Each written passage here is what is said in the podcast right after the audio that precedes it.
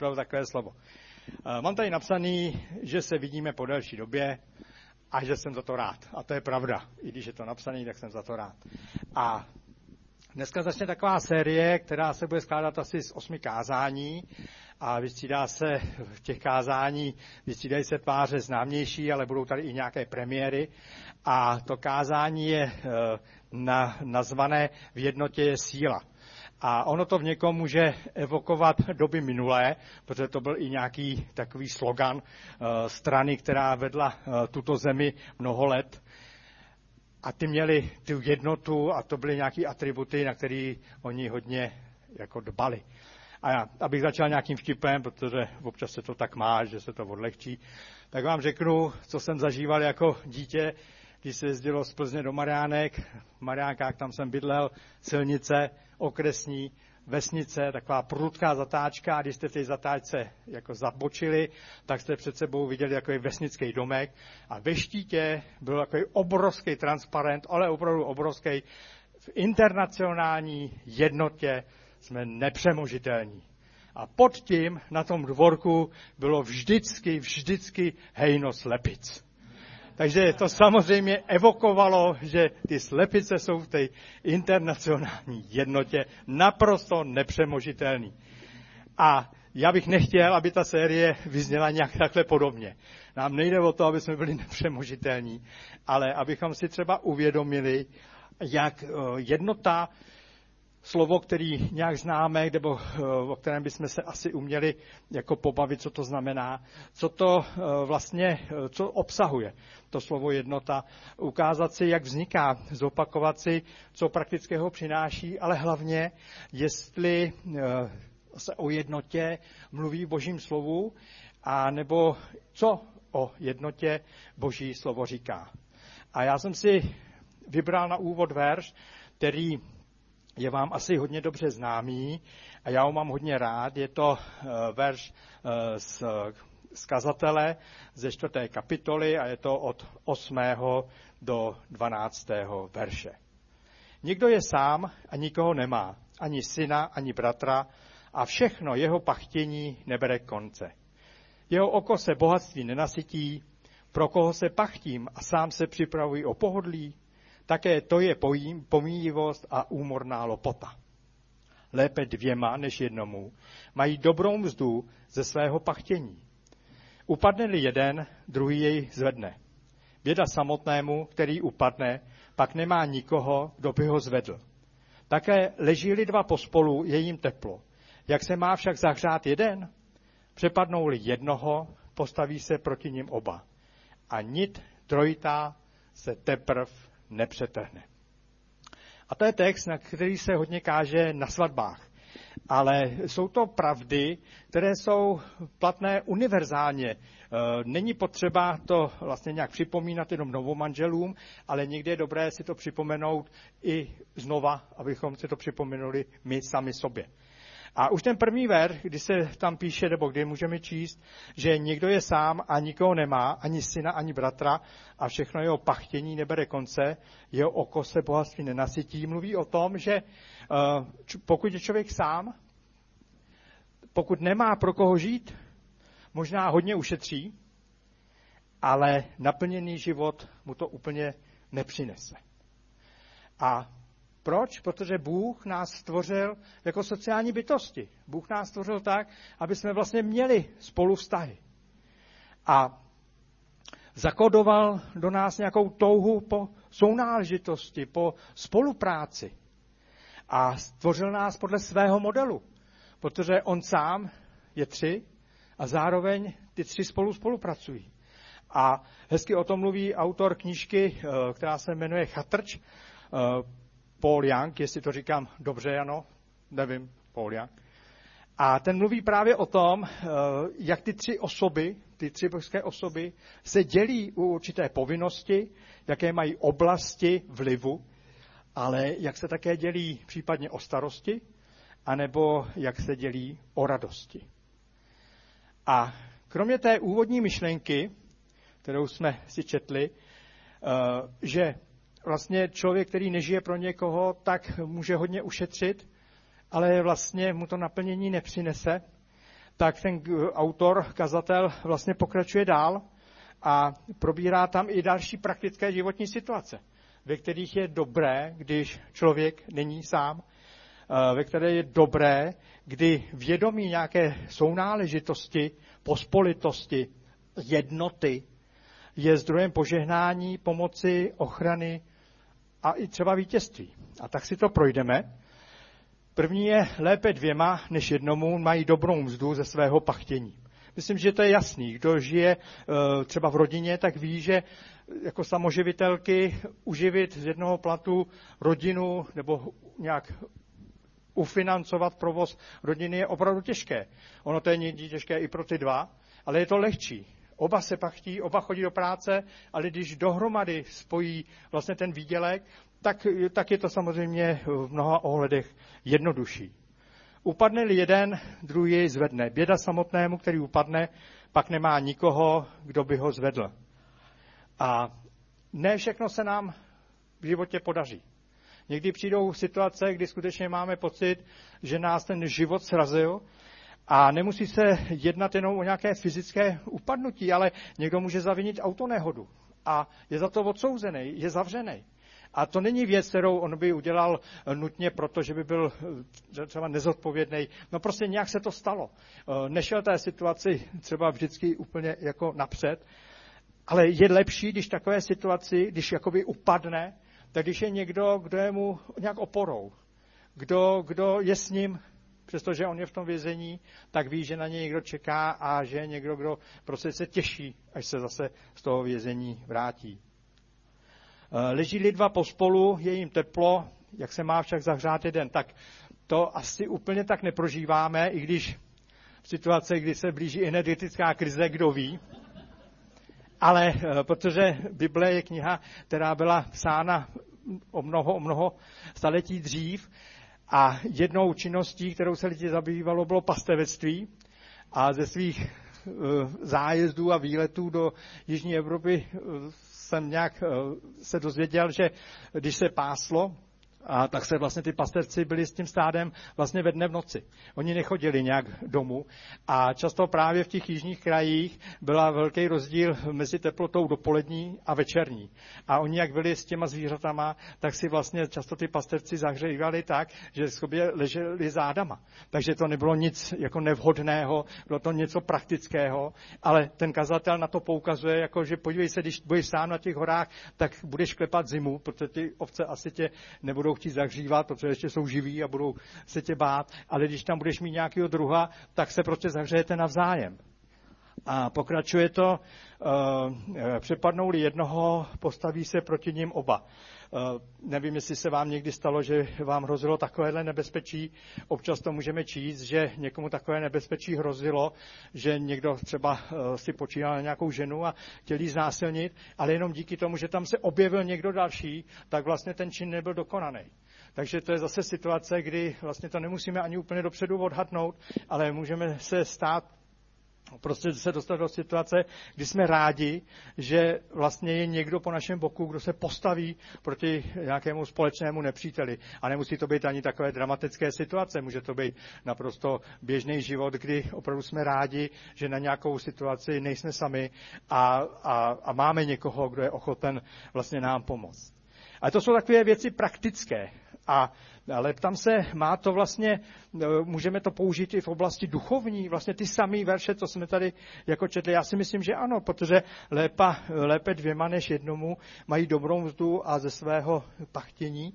No tak jako církev, jako tělo, pokud dáme třeba desátky, no tak když to dáme dohromady, no tak máme prostě, pachtíme se, ale prostě pak to má nějaký větší efekt, můžeme někomu požehnat. E, můžeme se pachtit tím, že se postíme ale pokud se pachtíme v půstech sami, tak je to určitě důležité a dobré, ale pokud se uh, postí celek a dá dohromady tu ochotu vlastně něco obětovat, tak to přináší v tom duchovním světě daleko větší dopad, má to větší, větší autoritu, větší sílu. Upadne-li jeden, druhý je zvedne, běda samotému, který upadne, pak nemá nikoho, kdo by ho zvedl hřích. Můžeme se stát, že upadneme do hříchu. Je napsáno, že máme vyznávat hříchy jedni druhým. To není napsáno jen tak, aby ta Bible byla napsaná, popsaná ničím. Ale to je situace, kdy skutečně můžeme upadnout a máme vlastně být vděční, že máme někoho, kdo nás vlastně může pozdvihnout. Uh, můžeme onemocnět. To je upadnutí jako, které jsme sice nezavinili, nicméně není to o nic příjemnější a je, jsme vlastně rádi, že máme kolem sebe někoho, kdo nám pomůže jako se zase dostat na nohy. Uh, leží dva pospolu, je jim teplo, tak to už jsem říkal, to v církvi úplně nevím, ale zahřát nás může třeba i vědomí toho, že, že nějak jako jsme něco spolu zažili. Já si myslím, že určitým, aspoň pro mě, uh, zahřátím je regionální dovolená. Já nevím proč, ale mě to hřeje na srdci. A vím, že třeba teď měla skupinka Renaty víle do kouřimy, nevím, jestli je to hřálo všechny, ale jako podle některých reakcí z těch eh, dotyčných, co tam byly, asi je to zahřálo, nebylo to nic světoborného, ale to vědomí, že jsme tady spolu a že si můžeme vlastně jakoby takhle udělat radost, zahřát se nějakou srdce, tak to je prostě věc, která má přesah i do církve. A přepadnou-li jednoho, postaví se proti ním oba. To jsou prostě uh, různé zkoušky, nebo spíš až, ani ne zkoušky, ale pokušení, které na křesťany doléhají. A je to vždycky, vždycky jednodušší, pokud proti tomu pokušení se postaví dva, tři, než jenom ten sám člověk. Není to o to jednodušší, ten člověk sám samozřejmě je, se musí postavit, ale je to něco, kdy ocení i to, že je mu někdo po boku. Ale ono to jde ještě dál. Ono v tom duchovním světě ta jednota, ta sounáležitost uh, má ještě jakoby hlubší význam. Uh, v Janově evangeliu můžeme číst, že Ježíš si přeje, aby všichni byli jedno, jako ty, Otče, ve mně a já v tobě, aby tak byli svědectvím o tobě, že jsi mě poslal. Takže ta jednota, o které jsme mluvili a která byla teď spojená hodně s praktickýma věcma, je vlastně tady je ukázáno, že ta jednota jde ještě dál, že ta jednota může být svědectvím o Bohu. A to není o tom, že bychom všichni vyprávěli, ale ten svět tu jednotu úplně jakoby neumí uchopit. Ale církev by měla. V Římanům, vlastně Římanům v 15. kapitole, eh, druhý ver, každý z nás, ať vychází vstříc bližnímu, aby to bylo k dobru, společnému růstu. Tak zase jednota rovná se společný růst. To neznamená, že nemůžeme růst sami, ale když je nás víc, no tak rosteme, protože se pozbuzujeme a někdo už nechce, ale někdo mu řekne, pojď, ještě to uděláme a ten růst je tady založen na tom, že ty lidi se na něčem sednotí a že se pozbuzují, že se podporují v těch věcech. A konec konců Matoušovo evangeliu 18.20, neboť kde jsou dva nebo tři schromáždění v mé jménu, tam jsem já uprostřed nich propojení dvou tří jako předpoklad boží přítomnosti. A to jsou dobré věci, jak praktické, tak i duchovní. A přesto všechno je budování sounáležitosti, jednoty, pospolitosti pro tolik křesťanů velkým problémem. A já nikoho nepotřebuji. Vystačím si sám, mně se nemůže nic stát. Byste možná nevěřili, kolikrát vlastně věty podobného typu slyším, když chci někoho znova získat proto, aby se sjednotil, aby s někým prostě budoval nějaký, nějakou pospolitost, nějaký vztahy. A v situaci, kdy tomu člověku se děje něco špatného, tak to je ještě ochopen. Ale to víceméně, ano, já to potřebuji, tak se modlete. Ale když je mu dobře a nemá tu potřebu, tak vlastně ho vůbec nic nezajímá. A většinou končí nějakou tu svoji argumentační řeč. Já se propojí s Bohem, o mě strach neměj. A proč je to takový problém? Já jsem shodou okolností slyšel tento týden, já nevím, jestli to znáte, je to takový na internetu takový streamovaný, uh, takové streamované rozhovory, jmenuje se to, uh, jmenuje se to Prostor X a tam byl rozhovor s psychologem. A ten psycholog mluvil o tom, že Všichni v životě prožíváme nějaký e, situace, s kterými se musíme nějak umět vyrovnat. A on je tam říká, že to jsou nějaká traumata. A to mají prostě všichni lidé, to jsme měli všichni, ale samozřejmě někdo měl horší traumata, někdo měl lehčí traumata, ale důležitý je, aby jsme se s tím vždycky nějak dokázali vyrovnat. Ale co říká zajímavého, že třeba děti, když prožívají něco nepříjemného, takže oni potřebují mít vedle sebe dospělého. Ne, aby to za ně vyřešil, ale aby si s nima o tom popovídal. A oni potřebují mít někoho, eh, kdo je vlastně doprovodí tím traumatem. Ne proto, znova říkám, že to za něj vyřeší, ale doprovodí ho tím a ten, ten, ten človíček, to malé dítě, se vlastně naučí pracovat s tím, co je mu nepříjemný a co ne jenom jemu, ale co je opravdu nepříjemný a co je opravdu hodně zraňující, co je eh, vlastně, co má za důsledek to, že by to ovlivnilo vlastně jeho náhled na život od té situace, co zostala až třeba po dospělost, anebo i v dospělosti. Takže on říkal, že vlastně tím, proč se někdy nechceme propojovat, je nějaká naše špatná zkušenost a vlastně přestaneme věřit těm lidem. Ale to není řešení. A druhá věc, proč se bojíme propojovat, to je proto, že to propojování se dotýká našeho ega. Málo co se tak dotýká našeho já, jako je právě budování vztahů, sounáležitosti, propojování. Proč? No protože propojit se znamená se částečně podřídit. Propojit se, to znamená obětovat nějaký pocit výlučnosti ve prospěch toho propojení. Propojit se znamená popřít nějaký, nějakou individualitu, která ve mně je. A Bible o tom mluví velice prakticky a myslím, že úplně jednoznačně. V listě Filipským je ve druhé kapitole napsáno ve třetím verši v ničem se nedejte ovládat či žádostí ani ješitností, nýbrž v pokoře pokládejte jeden druhého za přednějšího sebe.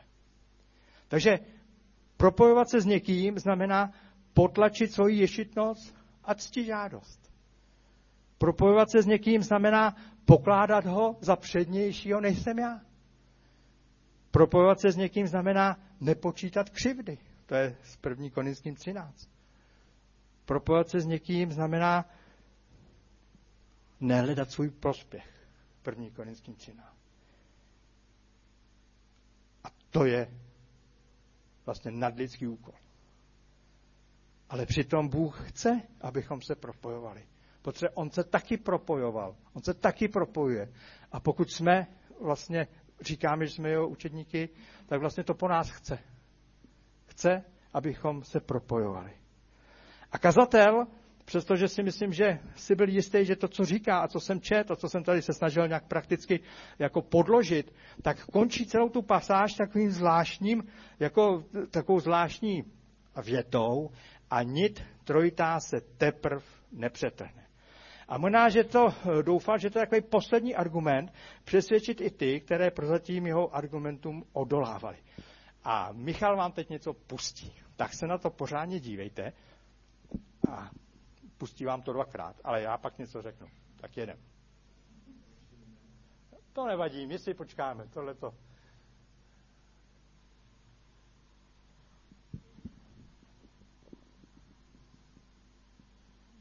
Jo, já jdu s dobou, já se inovuju, já už mám i obrázky a videa jo, u svého kázání, takže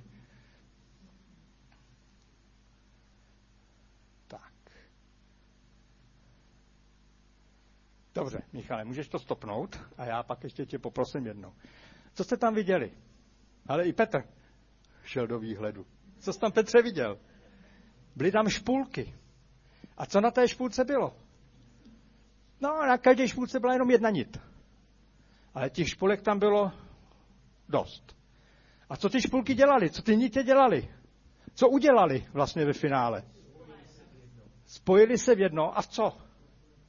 V provaz. Teď si představte, že na tu nit jednotlivou byste něco zavěsili. No něco by udržela.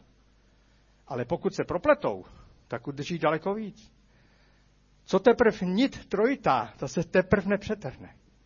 A já si myslím, že kazatel, že kazateli tady ani tak úplně nešlo o to, aby tady propagoval nějak provaznictví, ale že vlastně uh, ta trojitá nit symbolizuje vztahy. Pokud člověk se rozhodne být tou jednou nití, tak něco unese, ale není to boží plán, ale hlavně to neunese tolik. Jsou lidé, kteří by chtěli zůstat tou jednou nití, aby ty ostatní je oplétali. To ano. Ale ani z toho se lano nevytvoří. Protože to lano se vytvoří v okamžiku, kdy se všichni začnou proplétat. A to proplétání, to něco stojí. To jsou špulky. Ty nemají žádný nervy. Ty nic necítí. Ale lidi, my lidi, když si představíme, že se staneme tou špulkou, tak přijdeme o ten pocit výlučnosti, protože těch špulek je tam víc. Kde je ten náš individualismus? Takových špulek a já jsem jenom jednou z nich. Já chci být tou nejlepší. No můžeš, ale pak se nespleteš, nepropleteš se s ničím. Být špulkou znamená potlačit ty křivdy, protože občas se stane, že se tam stane nějaký úzlík a možná, že to utrhnou. A navážou to a jde to znova. Bej tou špulkou, tou nití, znamenat nehledat svůj prospěch, ale prospěch toho celku.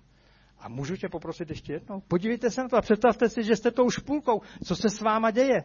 No to je šílený, jak se točíte. To už se vám hlava točí, teď nějaký kolo, že jo, teď to tam se vám sláme, hřbet se vám láme.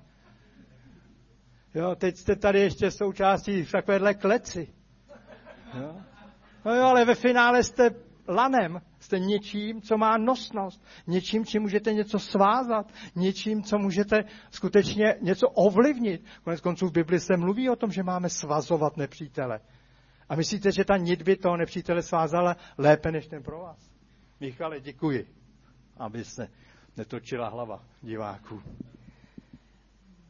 Takže to lano, to je silný a pevný a dlouhý svazek, vytvořený stočením, spletením jednotlivých pramenů. Pevnost a vlastnosti lana jsou dány eh, jak pevností jednotlivých vláken, tak jejich zájemnou soudržností. Takže na každém z nás záleží. Ale zároveň nikdo z nás to sám nevytrhne. Protože my musíme být kvalitní, ale zároveň musíme být takového uvědomění, že se propleteme s těmi druhými a pak budeme i v té internacionální jednotě nepřemožitelní. Ale nejde o to lano, jde o vztahy. A to je něco, v čem se ukrývá, v té jednotě toho lana se ukrývá ta síla, která je nepřemožitelná. A to je něco, co po nás Pán Bůh chce.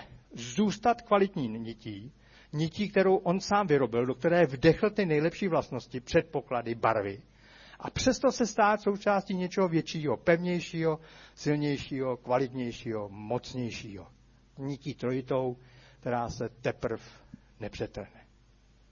A to jsou vztahy. Vemte si, jak silný dokážou být rodiny, když jsou propletený. A jak slabí dokážou být ty rodiny, když nejsou propletený, byť ty jedinci vypadají velice silně. Ale co církev? Může být složená z výborných jedinců, ale ty mají omezenou schopnost něco udržet, něco svázat. Mají omezenou schopnost ne, neprasknout. Ale když je církev složená z kvalitních jedinců, když my budeme těma kvalitníma nitěma a necháme se proplést, tak prostě vznikne něco daleko pevnějšího a daleko eh, něco, co zde bude, pán Bůh bude moct daleko víc využít, než by se nám na první pohled zdálo. Takže si troufnu tvrdit, že stát se nití v laně je naplněním části božího plánu pro každého z nás. Uh, troufnu si tvrdit, že stát se nití v laně je tím nejlepším, co, pro nás, co nás v životě může potkat. A říkal jsem, že bohatství nás nasytí. A jedno, zda je to bohatství materiální, anebo i duchovní. Ale pokud se necháme propléct, tak vznikne něco silného, pevného, něco podle božího plánu. Jenom připomenu první korinským, kdybych měl dál proroctví, rozuměl všem tajemství, obsáhl všechno poznání, ano, kdybych měl tak velkou víru, že bych hory přenášel, ale lásku bych neměl, nejsem nic. A mně se to propojilo, že ta láska vlastně je v tom, že se obětuju pro druhé. Že se s nima nechám propojit. A je úplně jedno, čím mě pán Bůh obdaroval. To daleko větší je ta ochota vlastně s někým tvořit vztahy. Být někomu k dispozici. A nebát se třeba i říct o nějakou pomoc. A v určitém slova smyslu je to i projev lásky. V rodině to jde snadno, nebo v rodinách to často jde snadno. A čím dál se to zdaluje o té rodiny, tak je to těžší a těžší.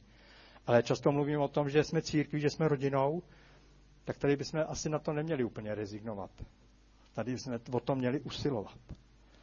A tak jsem na konci toho, co jsem s váma chtěl sdílet, eh, řekl bych, že všechno je nakonec otázka rozhodnutí.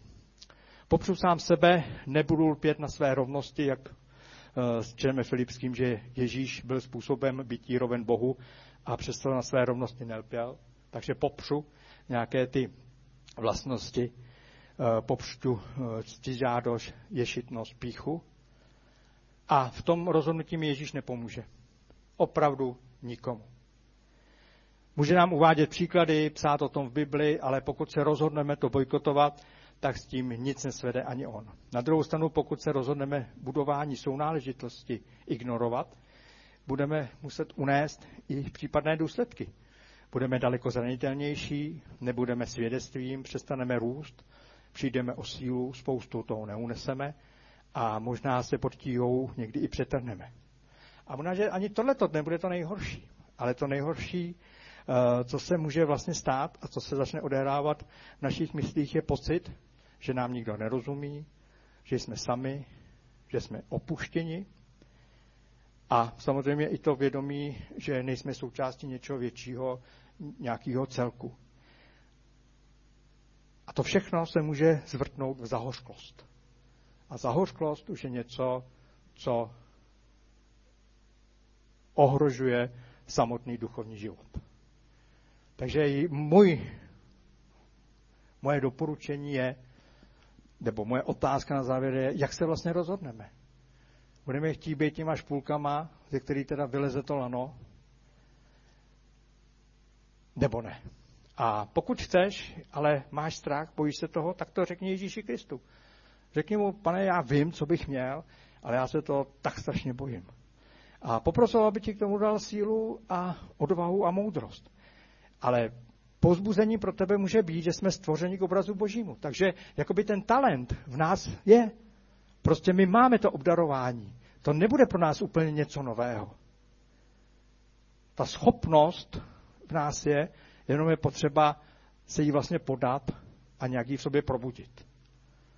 A tak záleží pouze na tom, pro co se rozhodneme. Zda se smíříme s tím, že budeme tou krásnou barevnou špulkou, ale budeme někde sami, anebo se začneme proplétat i za cenu toho, že o něco přijdeme. Většinou to nebudou věci a, tak hodnotné, ale budou to věci, které, kterých budeme nějak litovat. Ale myslím si, že úplně k litování nejsou. A to je něco, co jsem vám chtěl dneska předat, co mě nějak oslovilo i na těch špulkách, co jsem si uvědomil, že to proplétání opravdu není legrace ale bez toho proplétání nevznikne to lano. A tak samozřejmě jsem na konci a možná, že pár takových otázek, který byste si třeba mohli položit. Uh, jsem pro vztahy? Jsem vlastně pro vztahy? Nebo co mi brání mít vztahy? Je to nějaká zkušenost, nějaký trauma, že mě někdo zklamal, že mě někdo odmít? A nebo to je moje ego, co mi v tom brání? Chci s někým se proplétat? A pokud ano, co pro to můžu udělat? Nebo mám jenom čekat, až mi někdo zavolá a něco mi nabídne? Nebo mám udělat ten první krok? Jsou takové otázky, které jsou asi důležitý, ale to už tady asi nevyřešíme. A já bych se na závěr toho, co jsem vám říkal, krátce pomodlil. Pane, tak ti děkuji za to slovo, které je v kazateli, děkuji ti za to, že opravdu platí, že do určité míry v té jednotě je síla, ale ta síla není nutně v nějaké kvalitě toho výrobku, ale ta síla je díky ochotě se proplést. A tak já se modlím za nás, za všechny. Modlím se tak, protože zašla tato série. A na konci té série v lednu vlastně bude takový experiment na našem regionu. A tak já se modlím za to, aby ten experiment skutečně si požehnal. Ale je mi jasný, že než ten experiment nastane, si potřebujeme nějak ujasnit, jestli chceme vlastně spolupracovat, jestli chceme se proplétat. A tak já se modlím za každého, kdo s tím má problém, aby se toho nebál, aby šel za tebou a aby mu pomohl.